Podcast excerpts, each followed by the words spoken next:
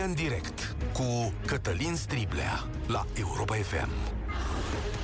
Bun găsit, bine ați venit la cea mai importantă dezbatere din România. Adevărul are marea calitate că iese la suprafață oricât l-am ține sub obroc. Iese el mai devreme sau mai târziu sau atunci când învățăm mai mult când înțelegem mai bine situațiile pe care le trăim și atunci avem și noi plăcuta ocazie să ne cântărim conducătorii. Ceea ce vom face și astăzi. Știrea zilei sună așa, oameni buni, Guvernul României nu a anunțat populației un sfert din numărul morților de COVID de anul trecut. Grupul de comunicare strategică ne-a spus de 16.000, dar în realitate sunt mai bine de 21.000. Datele sunt cuprinse într-un raport al Ministerului Sănătății prezentat de Ioana Mihailă, în realitate, spune ministrul ieri la Europa FM, s-ar putea să nu știm niciodată care este numărul real al morților.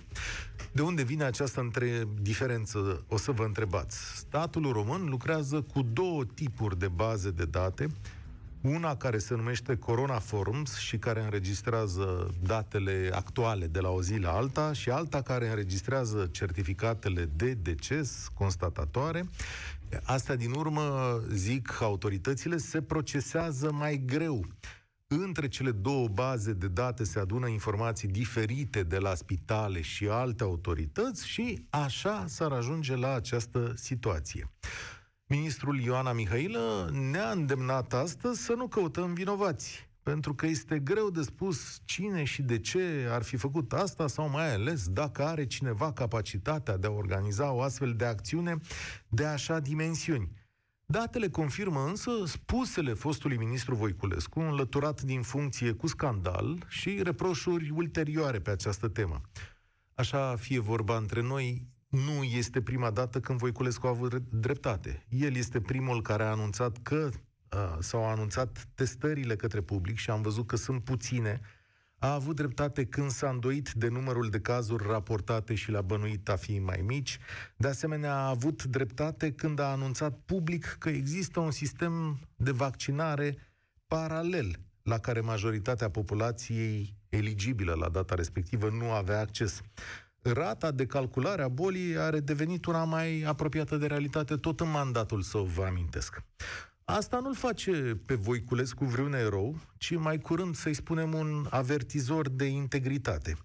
A existat chiar un moment în care i-a spus unei foste colege de partid, de coaliție, de fapt, că preferă ca lumea să știe în ce situație ne aflăm. Adevărul, oricât de dureros, este folositor societății pentru că vom ști atunci cu ce ne confruntăm. Discuția de astăzi însă nu este despre domnul Vlad Voiculescu. Eu doar am făcut o paranteză să vă aduc aminte despre niște lucruri pe care le-am trăit săptămânile astea. Am vrut să vă atrag atenția. Discuția de astăzi este despre sistemele care ne înconjoară și despre modul în care alegem ca societatea să funcționeze și despre percepția voastră, că asta e foarte importantă. Pentru cei mai mulți dintre noi în această țară, cei 20.000 de morți de anul trecut, poate cei 30.000 care s-au atins până acum, pot să nu spună foarte mare lucru. S-ar putea să nu aibă o semnificație specială câtă vreme rămân o cifră abstractă. Câtă vreme nu a murit nimeni lângă noi, cifra asta rămâne așa, un număr și nu se transformă în durere. Pentru fiecare dintre acești oameni, Asta înseamnă însă o familie distrusă și îndurerată. Cifrele corecte sunt o formă de respect și la adresa lor. Iar statul este dator să spună adevărul pentru că societățile nu pot funcționa altfel. Dacă greșiți sau mințiți azi, lumea o să creadă mereu că manipulați informațiile pentru un anumit scop, că nu vă preocupă mai binele locului în care trăim, ci de fapt puterea. Nu, e, nu cred că există un stat care să stăpânească această problemă în mod perfect. Nu cred că există vreun loc în lume în care cineva să știe la virgulă ce s-a întâmplat în timpul acestei boli. Dar cred că intenția de a spune adevărul contează. Or, tocmai asta vom judeca noi astăzi aici. Onestitate sau greșeală? Stimați ascultători de Europa FM. O să vă dau telefoanele, vă adresez întrebările de astăzi și vă invit la o discuție despre percepțiile voastre, căci nu suntem ziariști de investigație și nu vom deține adevărul până la final.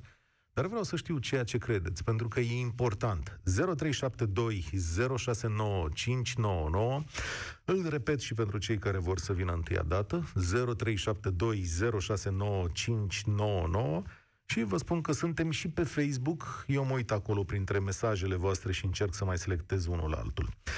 Cum primiți aceste noi date de la Ministerul Sănătății? Ce impresie vă face acest comunicat? Că, domnule, un sfert de un sfert dintre morți nu știam. Sunt aceste erori pe care le-am enumerat oneste sau ele ascund o încercare de manipulare a adevărului?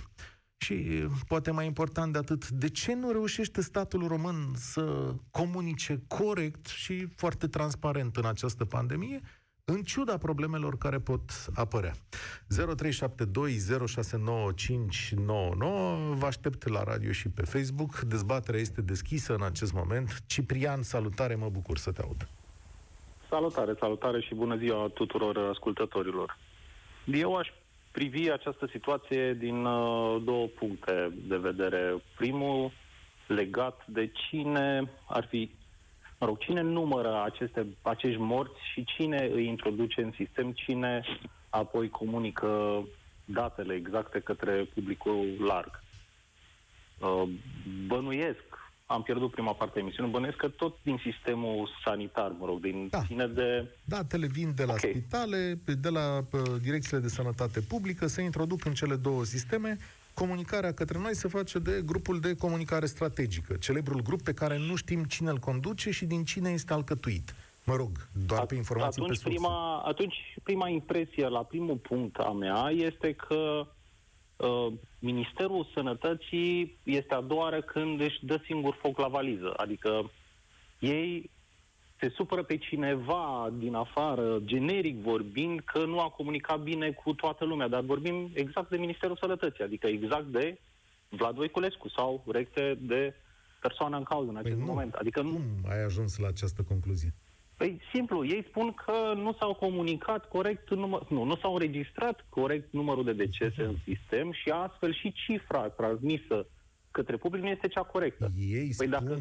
aproape apăsat că dintre cele două baze de date care există la dispoziție, grupul de comunicare strategică, că de aia zice de comunicare, el făcând comunicările, a ales să comunice datele mai mici a, a ales, adică fără să fie la masă și Ministerul Sănătății? Nu, nu Ministerul Sănătății poate să facă comunicarea, pentru că știi că la nu, multe nu, nu, mese... nu, nu, în momentul în care se ia decizia, mă da. refer, nu cine. Când se ia decizia ce dată să fie transmisă, bănuiesc că și domnul Vlad Voiculescu a fost la masă, mă rog, să nu luăm Vlad Voiculescu, să luăm Ministrul Sănătății, da. ca să nu facem proces de intenție. Adică și ei sunt acolo, nu poți, după ce s-a luat o decizie, tu să ieși la televiziune să zici, a, eu nu sunt de acord cu acea decizie. Ai păi, fost la masă, înseamnă uite, că... adevărul este altul. Ești păi- parte. Păi nu, înseamnă că s-ar fi opus și în interior, eu așa înțeleg.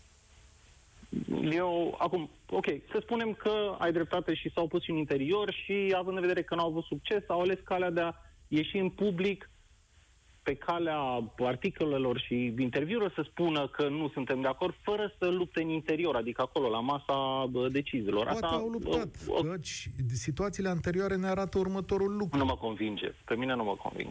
Ok, uite, despre asta e da, vorba da, până la urmă. E vorba de percepție. Da, știm asta la prima, dată... prima parte. Te rog, Scuză-mă, că te întreb doar ca să ajung la al doilea punct, exact da. doilea punct.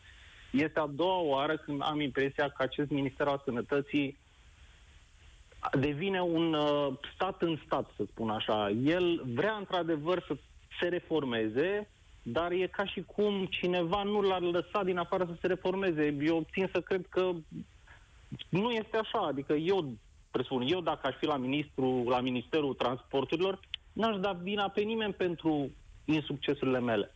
Și a spune, băi, eu sunt n-am reușit să-l schimb, să-l modific, să comunic, este a doua oară când încearcă să spună cineva din afară nu ne lasă noi să ne, pe noi să ne facem treaba sau Bine. să comunicăm corect. Nu asta e adevărul? Adică a, nu așa pare adevărul? Adică ei, hai să încercăm să înțelegem mecanismul. Uh, Mircea, scuze, o să îl mai țin pe Ciprian un minut pe telefon.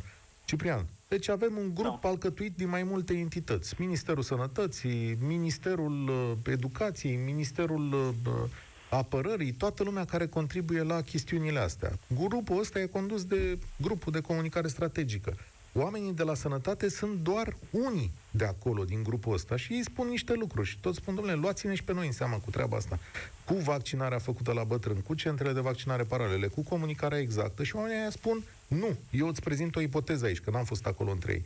Și oamenii aia spun, nu, uite ce am hotărât, noi mergem așa. Înțelegi? Păi, Da, de acord. Vorbim de democrație, da? Vorbim Da. de vot. Știu eu. Și este urât să te dezici ulterior, doar pentru că nu-ți convine, sau mă rog, chiar dacă ai dreptate, uh, scurt, Ok. numai, iar o mică, o scurtă paranteză, Da. mică, scurtă, într-o firmă privată, uh, hotărâm să facem o investiție pe, nu știu, o matriță nouă și unul dintre trei dintre colegi, unul de pe tehnic, unul de pe resurse, spune, băi, nu e momentul, celălalt de pe vânzări, marketing, ba da, e momentul. Te vota, facem investiția. Ce ar însemna? Cei trei care nu au fost de acord să meargă la șefii mai mari, la patron, să spună, sau un put, băi, eu nu am fost de acord, nu sunt ok. Nu, domnule, ne asumăm cu toții, suntem la aceeași masă, suntem la guvernare, hai să împingem barca înainte, nu să tot ne dăm teme de discuție Păi- false, nu? Asta Adică- e o temă falsă?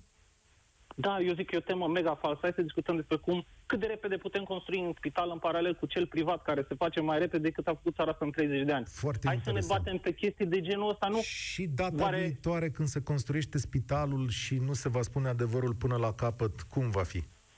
Este vina tuturor de la masă, nu doar a Ministerului Sănătății sau al lui Vlad Voiculescu sau al lui Câțu. Nu, toată guvernarea, PNL, USR, UDMR, e ca și cu ursul ăla, Dumnezeu să-l ierte. Aceeași chestiune nu e vina ministrului Foarte interesant ce pădurilor. spui Nu. tu. nu, este a guvernării, este, toți suntem la aceeași masă, Da. doamne, nu, hai să nu ne înțepăm pe public, pe radio, Am să spunem, înțeles. nu, ăla, ba ăla. Da, am mai auzit punctul ăsta de vedere, sunt foarte... Nu știu dacă funcționează așa, mulțumesc tare mult, Ciprian, dar eu ca, eu ca populație ce-mi doresc? Adică, nu știu, cumva parcă mi-ai descris mersul Partidului Comunist. Pe acolo numai tovară și știau între ei, tovară și știau ce... Tovară și știau mai bine, asta e expresia. Băi, tovară și discutau între ei, spuneau, lasă populația să nu știe. Uite, eu sunt mai curios din punctul meu de vedere și aș vrea să știu dacă statul meu a greșit sau, a mai, sau m-a mințit când a făcut datele epidemiei mai mici. Mircea, salut! Mulțumesc pentru răbdare. Te salut, Cătălin, și bună ziua tuturor ascultătorilor Europa FM. Uh, Din start îți spun că uh, sunt, uh, fac parte dintr-o instituție care face raportări și um, în primul aspect cred că este vorba de o greșeală. Greșeală care cred că provine de la faptul că certificatele de deces care se eliberau ulterior, probabil că aveau o oră de raportare pentru ziua anterioară, se eliberau după și nu le mai includeau în, uh, în raportarea uh, operativă din la ora respectivă și nu le mai intro- introduceau în, sau ulterior în raportare, pentru că nu poți să raportezi pentru ziua precedentă 100 de decese, să mai apară încă 15 ca urmare a certificatelor de deces care nu au fost eliberate imediat sau, mă rog, necesitau uh, uh, investigații mai serioase și nu le mai raportau ulterior. Mm-hmm. Și ele s-au adunat, dar nu se Ele putea s-au face adunat, o ponderare la un moment dat, să-mi explici în luna noiembrie chestiunea asta și să spui, domnule, și la sfârșitul lunii facem o ponderare și o să mai apară unii. Da, aici, aici, bă, aici cred că bă, aici cred că lucrurile au uh, țin de chiar de Ministerul Sănătății, care trebuiau să facă acest, uh, această ajustare. Uh, Eu îți spun, uh, din punctul meu de vedere, sistemele de raportare în România sunt la pământ. Din ce cauză? Îți spun că sunt foarte multe sisteme de raportare, raportare cu programe de, de, de operare diferite, nu sunt compatibile. Eu cred că totul este legat de voința unor uh, raportări, a unor cifre corecte uh, și dacă există voință se poate face la nivel național un sistem de raportare pe uh, nivele de acces și cred că asta este singura soluție, ca oamenii să fie, fie bine informați și uh, uh, ca să reprezinte realitatea. Pentru tine e important dacă lucrurile m, sunt prezentate corect? Pentru că Foarte, impo- foarte important. Pentru că numai pe uh, cifre raportate corect se pot face analize, se f- pot face, uh, se pot uh, trage la răspundere anumite persoane sau cere explicații. Ciprian mai devreme spunea așa, domnule, întâi rezolvați problema între voi și cred că și domnul Cristian Tudor Popescu a spus asta la un moment dat. Rezolvați problema între voi, prezentați-o după ce aveți o concluzie la, la chestiunea asta. Da, aspectele astea ar putea fi generate din, uh, din mai multe motive. Uh, nu sunt în măsură să...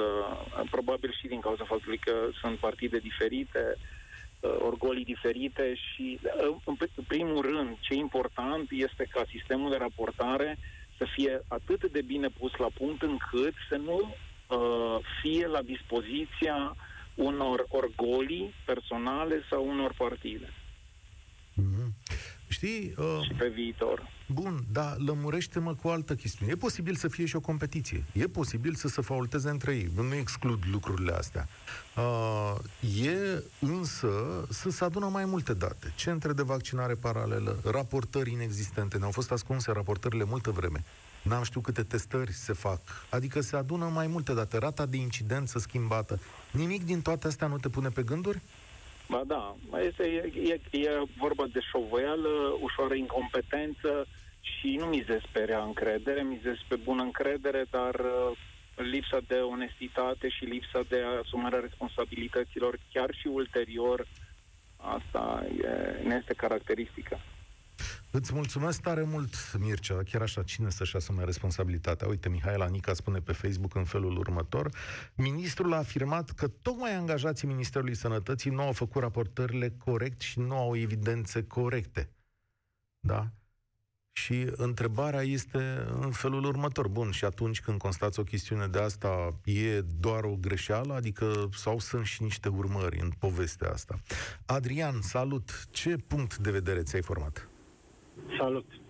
În problema asta sunt două chestiuni de bază. Voiculescu a plătit cam degeaba, eu mai că nu l-au linșat pentru toate chestiile că ce le-a scos la iveală. Ba, de linșat a fost linșat, să fim... Da, da, da, mă rog, la propriu, nu l-au linșat la propriu. Politic, da, a fost da. linșat politic, exact, cariera exact. lui politică este curios cam acum terminată. domnul Câțu ce are de spus legat de chestia asta, când încep să dovedească toate poveștile pe care le scotea la iveală Voiculescu. Și eu sunt curios, da. Și al doilea, uh, lucrez într-un domeniu în care am fost oarecum toată ziua în contact cu pacienții și era o panică la un moment dat că orice deces era declarat uh, deces COVID, uh, era o istorie cum că statul interesa să declare cât mai mult morți ca să-și ia niște bani de la Uniunea Europeană, că medicii sunt plătiți și mituiți să declare orice mort, mort COVID. Se pare că de fapt e exact invers. De mhm. fapt, s-au declarat mai puțin morți. Bun, aceea era o teorie a conspirației? Da, da, da. care da, era da, menită să spună că nu există niciun fel de epidemie în România și hrănea teza aceea pă, absurdă a îngrădirii libertății. Păi și doar... poate tot de acolo pornește și povestea asta. Poate că, mm, eu știu, zic. zic și eu, nu știu. E din zone Cineva diferite. tot timpul caută o chichiță guvernării, cineva tot timpul caută ceva acolo ca să îi înlăture pe ăștia care vor să facă o mică schimbare. Eu la Voiculescu de-a mea am așteptat să ajung a doua oară la guvernare, sperând că va reuși să facă ce au făcut împreună sau și cu ajutorul lui cele două doamne cu spitalul din București. Da, nu, nu știu. Nu a avut o mare a, uh, a, uh, uh, participare și el acolo, adică chiar și dacă nu altfel decât moral, de susținere, de a adus da, și el destui că... oameni acolo care s-au implicat. Cred că da, așa ar trebui privite lucrurile, că am mai spus la un moment dat doamna Firea, dacă nu mă înșel, că spitalul acela e făcut de domnul Voiculescu, ori nu era făcut da. de asociația lui. E, domnul Voiculescu... Speram ca experiența de acolo să vină și către alții, către alte județe, către alte orașe, către, nu știu, către toată lumea. Ești medic? Uh, sau, mă rog, no, lucrezi no, no, în zona no, no, respectivă? Nu, nu, dar uh, sunt într-o firmă care asigurăm suport de oxigen. Eram, eram curios cum percepeți voi lucrurile acestea, bă, greșelile astea, împleticirile astea de comunicare pe care le Păi lumea nu mai înțelege nimic, asta spuneam, că lumea, eu sunt în contact zilnic, am, văd câțiva pacienți care ies din spital sau uh, aparținători care au oameni în spital, sunt buimăciți toți, sunt dați peste cap, nu mai înțelege nimeni nimic. Da. Acum spunem una, mâine spunem alta. Dar interesant e că, din punctul meu de vedere, toate vin cam din partea aia PSD. PSD, AUR, toate vârcolile astea sunt provocate așa ca să denaturăm adevărul, să ascundem pe cât posibil tot ce s-a făcut rău și să dăm în ăștia, că ei sunt la putere, acum haideți să dăm în ei ca peste patru ani să nu mai aibă nicio șansă să revină. Și asta e foarte posibil. Adrian, îți mulțumesc, drum bun și spor la treabă. Lucia spune pe Facebook, cum să ai încredere în miniștri dacă timp de 30 de ani am fost mințiți? Vedeți, chestiunea încrederii este absolut esențială în acest moment. Un raport de genul acesta vine și contribuie în timp să asigure încredere. Cineva ne spune, uite, am greșit aici, nu știm încă cum și nu știm încă cine, și noi așteptăm niște concluzii ca, cu care să putem merge mai departe. Săptămâna asta v-am întrebat la un moment dat dacă ați vrea să lucrați la statul român. Și, deși are cele mai bune salarii și cele mai mari beneficii, aproape în corpore cei care ați intrat aici în această emisiune sau ați scris pe Facebook că ați spus, nu, Doamne ferește, uite, ăsta e motivul. Pentru că la un moment dat cineva vine și spune, domnule, stați un pic, am făcut o greșeală, nici măcar nu știm de unde e greșeala asta, dar ea vine într-un șir, șir de greșeli și populația începe să se întrebe, domnule, dar de ce ați făcut lucrurile astea? Sau aveți o explicație la chestiunea asta? Simona, salutare, ești la România în direct. Uh, bună ziua, Cătălin. În primul rând, aș spune de mai multe ori rușine. Rușine pentru cei care nu l-au susținut pe domnul Voiculescu. Mie mi-ar deci, adică aș vrea să-i întreb de ce nu s-au susținut acest om, mai ales că s-au dovedit acum a fi reale ceea ce a spus dumnealui. Rușine pentru cei din sistem. Cum pot eu să am încredere în statul român dacă statul român de la o săptămână la alta vine cu alte informații, ceea ce denotă că mă minte. Dacă eu greșesc, sunt trasă la răspundere. Spuneți-mi aici nu există codul penal în care se spune că acei oameni care au scris greșit ceva acolo, nu pentru altceva, doar pentru, nu știu, greșeală în funcție sau nu știu, trebuie să existe ceva. Oamenii ăștia sunt trași la răspundere. Va plăti cineva? Nu. Acum, știi cum e? Dacă e o greșeală onestă, că asta sugerează doamna ministru. Nu avem probe, nu avem date care să arate că uh, ar fi altceva, dar e un șir de împleticire. Cum mai vrea Haideți să plătească? să vă spun ceva. În clasele mici, când vrem să învățăm pe copii să numere, îi punem așa, mai punem un betișor, mai punem. Puteau să facă sincer, acum mergând pe cel mai elementar logic. Păi, o liniuță, a murit ăla de COVID, ăla de COVID. Și număram liniuțele. Cât de greu poate fi? Nu știu, nu, nu mă pricep. Cineva deci, care din insistă... punctul meu de vedere, trebuie să răspundă cineva pentru toate chestiile astea. Deci cineva trebuie să răspundă. Simona, Deci stai. eu asta am aștept, să răspundă cineva, nu domnul Voiculescu, nu. Ăla care a scris acolo. Sunt atât de mulți în sistem care iau bani degeaba. Stai o secundă, Simona. Uite, fac un apel în acest moment către cei care lucrează strict la chestiunea asta în sistemul de sănătate din uh, România, în sistem, sau în sistemul ăsta de raportări. Știu că e foarte multă lume pe recepție, știu că sunt oameni care lucrează acolo. Dați-ne un telefon și spuneți-ne voi cum s-ar fi putut întâmpla lucrurile astea pe care noi nu le înțelegem și ce credeți voi despre, despre chestiunea asta. Simona, cu ce idee pleci din tot acest șir de întâmplări, care, nu știu, deci, să, să mai pot eu adăuga. sunt Simona cea cu sora bolnavă de ah, COVID da. medic. Deci tot eu sunt. Eu merg pe ideea care a spus-o sora mea. Totul este o minciună. Hmm. Deci totul, deci eu atâta am învățat din acest COVID, că ne-am făcut mai răi, mai dușmani între noi și că totul este o minciună, sincer. Deci eu cu atât am rămas, din păcate. Îți mulțumesc tare mult, Simona. Cătălin Tolontan a fost la conferința de presă a ministrului. El a scris în urmă cu câteva minute pe Facebook următorul lucru. Ministrul Sănătății, și asta trebuie să înțelegeți exact, da? Nu a vrut să facă public raportul. Deci ceea ce v-am prezentat noi astăzi sunt date prezentate pe gură de domnul ministru, de doamna ministru, dar raportul, documentul în sine, analiza, tot ce este în spatele acestor date, nu este în mâinile ziarișilor, ca să înțelegeți asta. Continuă Tolontan. Deci nu a vrut să facă public raportul morților nedeclarați și a spus că în Parlament va prezenta tot date agregate. Da? La întrebarea, veți da raportul publicului, ministrul Mihail a răspuns, v-am adus la cunoștință cifrele agregate. Jurnalista a repetat întrebarea. Nu vă supărați, v-am întrebat altceva. Dacă dumneavoastră o să publicați raportul, adică tot documentul pe care ați făcut uh, chestiunea asta. V-am adus la cunoștință cifrele agregate, repetă doamna Mihaila. Cum fiecare ziarist a avut dreptul la doar două întrebări, următoarea reporteră a reluat întrebarea. Înțelegem că nu dați public raportul? Ne puteți spune de ce? Iar ministrul zice așa, faceți o afirmație. V-am răspuns. V-am adus la cunoștință cifrele agregate. Așadar, de aici înțeleg în continuare următorul lucru, că noi nu avem posibilitatea ca jurnaliști sau alte entități independente să vadă cum ați făcut calculul ăsta, pe unde s-au plimbat cifrele astea și ce reprezintă ele. Sunt tot o comunicare din partea statului. Adică azi e Ministerul Sănătății, mâine e grupul de comunicare strategică. Te pomenești cu și ăștia cu alte date. Liviu, salutare! Ce impresie ți-ai făcut? Greșeală onestă sau încercare de ascundere a adevărului? Asta e întrebarea azi la România în Eu cred, cred că e vorba de ambele aspecte, dar uh, ce m-a dezamăgit uh, referitor la doamna ministru, în afară de faptul că nu va face public raportul, a fost și uh, o frază pe care a reiterat-o de vreo două, trei ori, uh, nu aș căuta vinovați, ci mai degrabă m-aș îndrepta spre o refacere a sistemului de raportare. Păi de ce să nu căutăm vinovați?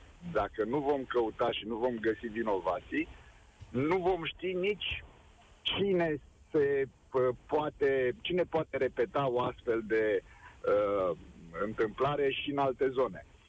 Uh, sistemul de raportare probabil că este într-o degringoladă totală, cum de altfel sunt uh, foarte multe sisteme ce ar trebui să funcționeze ceas pentru o bună analiză și o bună uh, îndreptare a uh, lucrurilor pe viitor.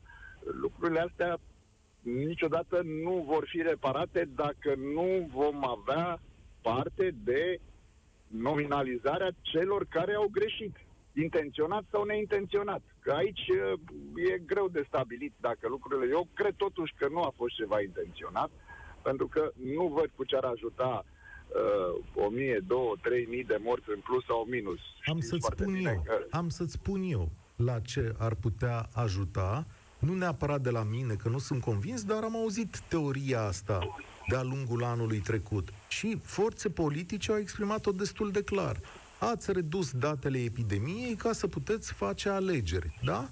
Țin minte întreaga această discuție care s-a purtat în lunile octombrie și noiembrie ale anului trecut, în toată toamna anului trecut.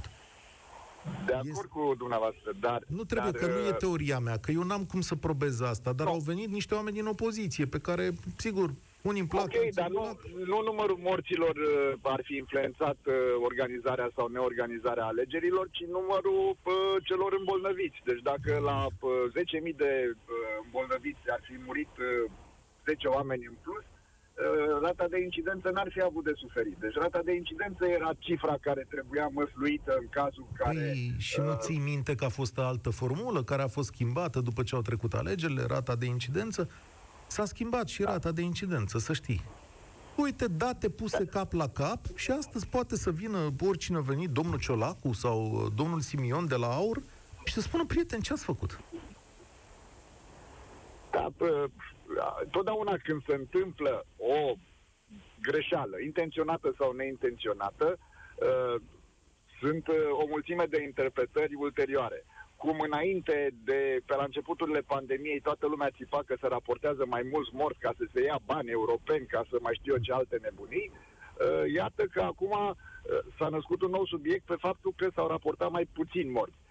Și toate astea din acea din acea uh, meteahnă pe care probabil că au dus-o mai departe din gură în gură funcționarii care au fost angajați de-a lungul timpului la, la stat, când uh, știm bine că pe vremea lui Ceaușescu raportările se făceau pur și simplu din pic. Da. Da. da. Deci acolo se stabilea dinainte ce trebuie raportat și se raporta. Că știți bine bancul cu da. agricultura când au zis să, să opriți însămânțările când ne apropiem de Moscova. că trecusem da. în Ungaria, asta era, da, cred că asta era bancul, dar da. cu multe variante. Mulțumesc tare Mai mult, mult, Liviu, pentru, pentru concluzia ta. Transparența nu este o certitudine și nici o calitate a administrației românești. Totul se raportează în sus, totul merge în sus și un șef trebuie să aprobe dacă da sau ba se întâmplă anumite lucruri. Fugim de transparență, chiar și pentru cele mai mici lucruri, dar aminte când vine vorba de o nenorocire care s-a abătut peste noi. Beatrice, ești la România în direct. Bine ai venit! Uh, bună ziua! Bine te-am găsit! Uh, este... Sunt medic. Sunt medic epidemiolog, vreau să spun. Lucrez în spitale. Mulțumesc că ai sunat. Uh, raportarea de COVID nu a intrat, ca să zic așa, în jurisdicția mea, dar uh, datorită scandalului cu decesele uh, a trebuit să mă implic să văd cum funcționează cele două sisteme, că sunt două sisteme actual. Unul este alerte MS și unul este prin aplicația Corona Forms, mm-hmm. dacă se știe. Da, da. Și ce uh, ai descoperit? Da, deci alerte .ms este o aplicație foarte simplă, se bagă strict numeric, iar Corona Forms este o aplicație mult mai uh, avansată, ca să zic, cere mai multe detalii. Uh, pacienții sunt raportați pozitiv de către ambulanță sau cine îi testează în principiu, laboratoare, medici de familie, cine le face testul și DSP-ul îi validează relativ, apoi spitalele ar trebui să intre și să își aloce pacienții care sunt internați uh, lor. Uh-huh. Iar după aia se introducă pentru acești pacienți diverse date, iar uh, undeva pe parcurs s-au rupt mai multe fire, ca să spun așa. În principiu, organizarea a fost proastă de sus până jos, și de aceea diferența este mare între alerte MS și Coronaform. Pe cea simplă s-a putut da mult mai ușor, pe când pe Coronaform durând mai mult introducerea datelor și n-a fost foarte clar cine cum trebuie să, că trebuie să ne intrăm, să ne alocăm singuri sau că trebuie să uh, s-a mai pasat responsabilitatea, nu este aceeași persoană care răspunde de raportări în toate spitalele. În unele spitale o face un medic, în alte spitale o face registratorul. Uh, la început era foarte vag, uh, inclusiv decedații, cum îi raportăm uh, la DSP, acum e mult mai exact. Adică am primit deci... un număr dedicat și cu o adresă de mail dedicată. Uh, Voi ați primit, de fapt, o muncă birocratică pe care ați făcut-o prin rotație sau colegii tăi au făcut-o prin rotație? Colegii au făcut-o prin rotație. Uh-huh. V-am zis, la unele birou, birou se ocupă statistica, la alții registratura. Uh, raportările se dau și uh, la ora 6, de exemplu. Pentru asta uneori s-a suplimentat cu o tură uh, pe acel birou.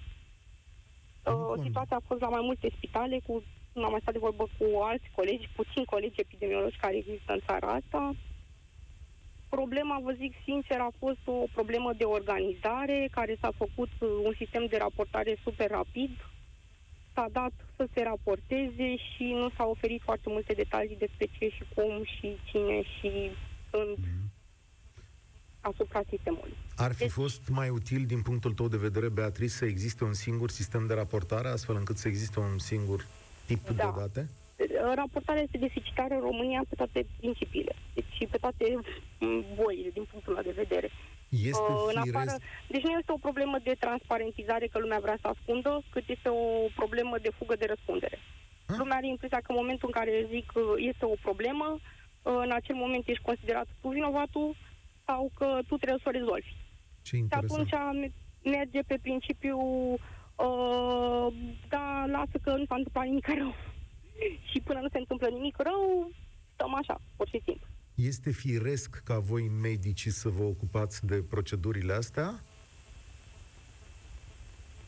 Uh, eu pe epidemiologie fac în principiu hârtii și aș putea să zic că cred că la un nivel cineva ar trebui să verifice raportările care le dă un cadru medical sau ori manage, directorul medical sau cineva uh, ar trebui să le verifice. Nu poți să te aștepți ca să o dea tot timpul, nu știu, asistenta registratora. Uh-huh. Uh-huh. Am Cred înțeles. că trebuie verificate datele care se dau pe de, pe de altă parte. Nici nu poți să faci cum se practică. De exemplu, sunt spitale în care, da, dă directorul medical raportarea și se trezește că își care tableta după el ca să o dea sau sună la spital să ceară datele de acasă, din concediu, din parc, unde se află.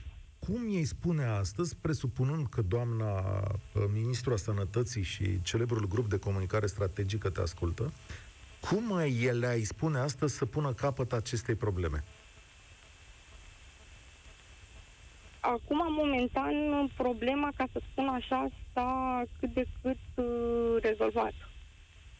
Adică de sus până jos, vă zic sincer, și DSP-urile și-au schimbat organizarea, nu știu, s-au organizat mai bine datorită crizei actuale, ca să zic în ghilimele, probleme apărute cu decedații și ca spitale am primit mai multe uh, date, asistență care până acum bănuiesc că n-au venit din cauza de lipsă de timp sau nu știu, n-au știut nici ei ce să facă și acum au primit și ei la rândul lor de la minister în sus. Eu am mai discutat cu colegi de la DSP și mi se păreau că și ei erau frații luați prin surprindere la fel cum eram noi din spital. Deci ce? problema a venit de sus până jos. De multe ori mi se zice să facem o chestie, dar nu îi interesează cum o faci. Adică problema asta o avem, de exemplu, și cu minunata și celebra acreditarea spitalelor. ANMCS-ul ne zice niște standarde pe care noi trebuie să le îndeplinim, dar nu ni se zice cum trebuie să le îndeplinim. Și la un moment dat s-ar putea standarde. să nu le îndepliniți. Beatrice, mulțumesc. Ai făcut multă lumină în ceea ce avem de discutat astăzi. Foarte interesant. Un sistem putrezit, cum s-ar spune, și uite că mai și învățăm. S-ar putea să iasă niște, și niște lucruri bune de aici. Daniel, ești la România în direct. Salutare, bine ai venit. Bună ziua! Ce idee ți-ai făcut? Ce percepție ai despre toate poveștile astea controversate care s-au donat una după alta? Păi este stilul clasic al statului român, multe forme fără fond, care nu cred că se va schimba vreodată din punctul meu de vedere. Păi uite, tocmai spunea Beatriz mai devreme că de când s-a pus presiune publică pe situația asta, au început să învețe mai mult, să primească mai multe date, mai multe formulare, mai multe explicații, adică e spre bine. Mhm. Da, problema e că, de exemplu, citeam dimineața o știre că în Europa sau în anul ăsta cu pandemia s-au uh, luat mai puține cazuri, cazuri de cancer, au mai fost detectate sau ceva de genul ăsta cu un milion. Da, ceea ce ne duce înspre numărul, peste numărul morților de COVID și lucrurile o să fie complicate pentru oamenii aceștia acum. Bun, pe de altă parte, multă lume nici n-a avut acces la spitale, la multe spitale, oamenii s-au da. ferit da. și au amânat controlele medicale. Există tot felul de situații uh, de genul acesta. Da, s-au, s-au ferit de COVID și au dat de alte probleme, din păcate. Dar aș vrea să înțeleg de la tine, nu vezi nicio rezolvare în această chestiune? Mm, din punctul meu de vedere, nu. Doar o să mai cadă poate ceva capete. Aha. E posibil. asta, a, asta mie mi se pare exclus în momentul ăsta. Uite, dacă vrei, punem pariu, nu știu, te întorci peste două emisiuni săptămâna viitoare, dacă e cineva care a căzut, să, să-mi spui și mie, că eu sunt, uh, eu okay. sunt tare curios. Ok, ok, rămâne așa. Mulțumesc tare mult, Daniel. Spor la treabă. Ștefania, bine ai venit la România în direct. Bună ziua! Astăzi vedem dacă e eroare sau cineva ascunde adevărul în toată această controversă. Te ascult. Uh, consider că sunt ambele. Pe de o parte, au fost interese și astea sunt interese electorale și n-ar trebui să le ignorăm pentru că da, ar fi pueril așa să ignorăm acea situație. Uh, și pe de altă parte e nepostare, nu știu dacă neapărat eroare, ci pur și simplu nepostare nici măcar n-am putea vorbi de lipsă de profesionalism, pentru că uh, acolo noi suferim în țara asta de lipsa bunului simț. Și uh, consider că undeva, da, numărul n-a mai fost raportat pentru că asta dădea prost la cifre. Știți, ar fi, am fi văzut atunci un sistem sanitar în România în care nu e capabil să salveze. Și doar Dumnezeu salva. Și uh, asta a fost un lucru, cum să spun, uh, cât se poate de real trăit de cei care au avut um, au avut o, um, membri ai familiilor internați în spital în perioada respectivă. Ai avut uh, Îmi pare rău să spun, dar România este un uh, uh, este sub uh, am ceva emoție acum că vorbesc dar este sub imperiul manipulărilor și din asta și al intereselor și din asta nu putem să ieșim ușor. Sunt pe de o parte cele electorale, dar sunt și pe de cealaltă parte și cele din sistemul sanitar. Uh, și în sistemul sanitar din România sunt uh, suferim de nepăsare foarte mare.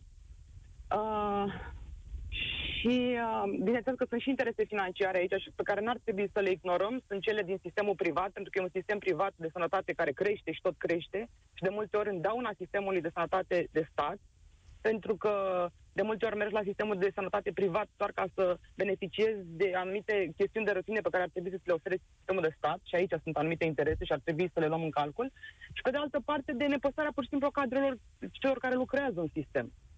Să merge Dumnezeu, dar este un adevăr. Um, eu am exemple personale. Din nefericire, uh, din familia mea, două persoane au murit anul trecut de COVID Um, și pe lângă aceștia, um, alt cinci, pentru că um, accesul s-a făcut foarte greu. Adică um, ca să vă dau un exemplu uh, particular, da, tatăl meu la Spitalul Slobozia, care n-a avut COVID, odată internat la terapie intensivă, ca să pot să iei legătura cu medicul de acolo, a trebuit să stau efectiv de pază în fața spitalului și să-l mhm. pândesc ca să putem să stăm de vorbă ce se întâmplă cu el. Asta a fost Asta și... nu-i devine guvernantul, știți? Asta-i devine Cine e acolo? Asta e o mare Comunicarea... problemă a spitalelor din România. Am văzut, am, nu mai rețin la care spital se face un centru din ăsta care să-i ajute pe oameni și să le dea voie să ia legătura cu rudele. Da, asta ar fi trebuit să existe din primul moment. Și pentru asta nu era da. nevoie de un guvern. Da, dar asta nu vindecă guvernanții, știți? Adică Sim. cumva vindecarea trebuie să, trebuie să fie și dorită de cei care lucrează în minister, nu în minister, pardon, în sistemul de sănătate. Adică de la de absolut toate persoanele implicate de acolo. Vorbim vorbe mari de, de foarte multe ori anumite emisiuni de componența uh, psihologică, dar ea în, esen, ea în esență, ea nu există. Înțelegeți? Adică că sunt interese, sunt interese. Că, pe de altă parte, nu avem uh, chestia asta de malpraxis uh, care nu există în România, este un alt adevăr. O să revin parte, la asta. da, a fost toată campania aceea de anul trecut cu uh, doctorii îngeri, și îmi pare rău să spun, este iarăși o campanie extrem de proastă din punctul meu de vedere făcută, care nu Uite, o să mă întorc la chestiunea asta, pentru că astăzi nu mai avem efectiv timp, dar am reținut concluzia ta și e bine că ai intrat chiar la urmă, pentru că despre asta e vorba, despre oamenii care au avut de suferit. Și pentru ei statul ar trebui să corecteze aceste lucruri și pentru noi, ceilalți care vrem să înțelegem mai mult. România în direct se încheie aici. Eu sunt Cătălin Striblea și vă spun spor la treabă. Participă la România în direct de luni până joi de la ora 13 și 15 la Europa FM.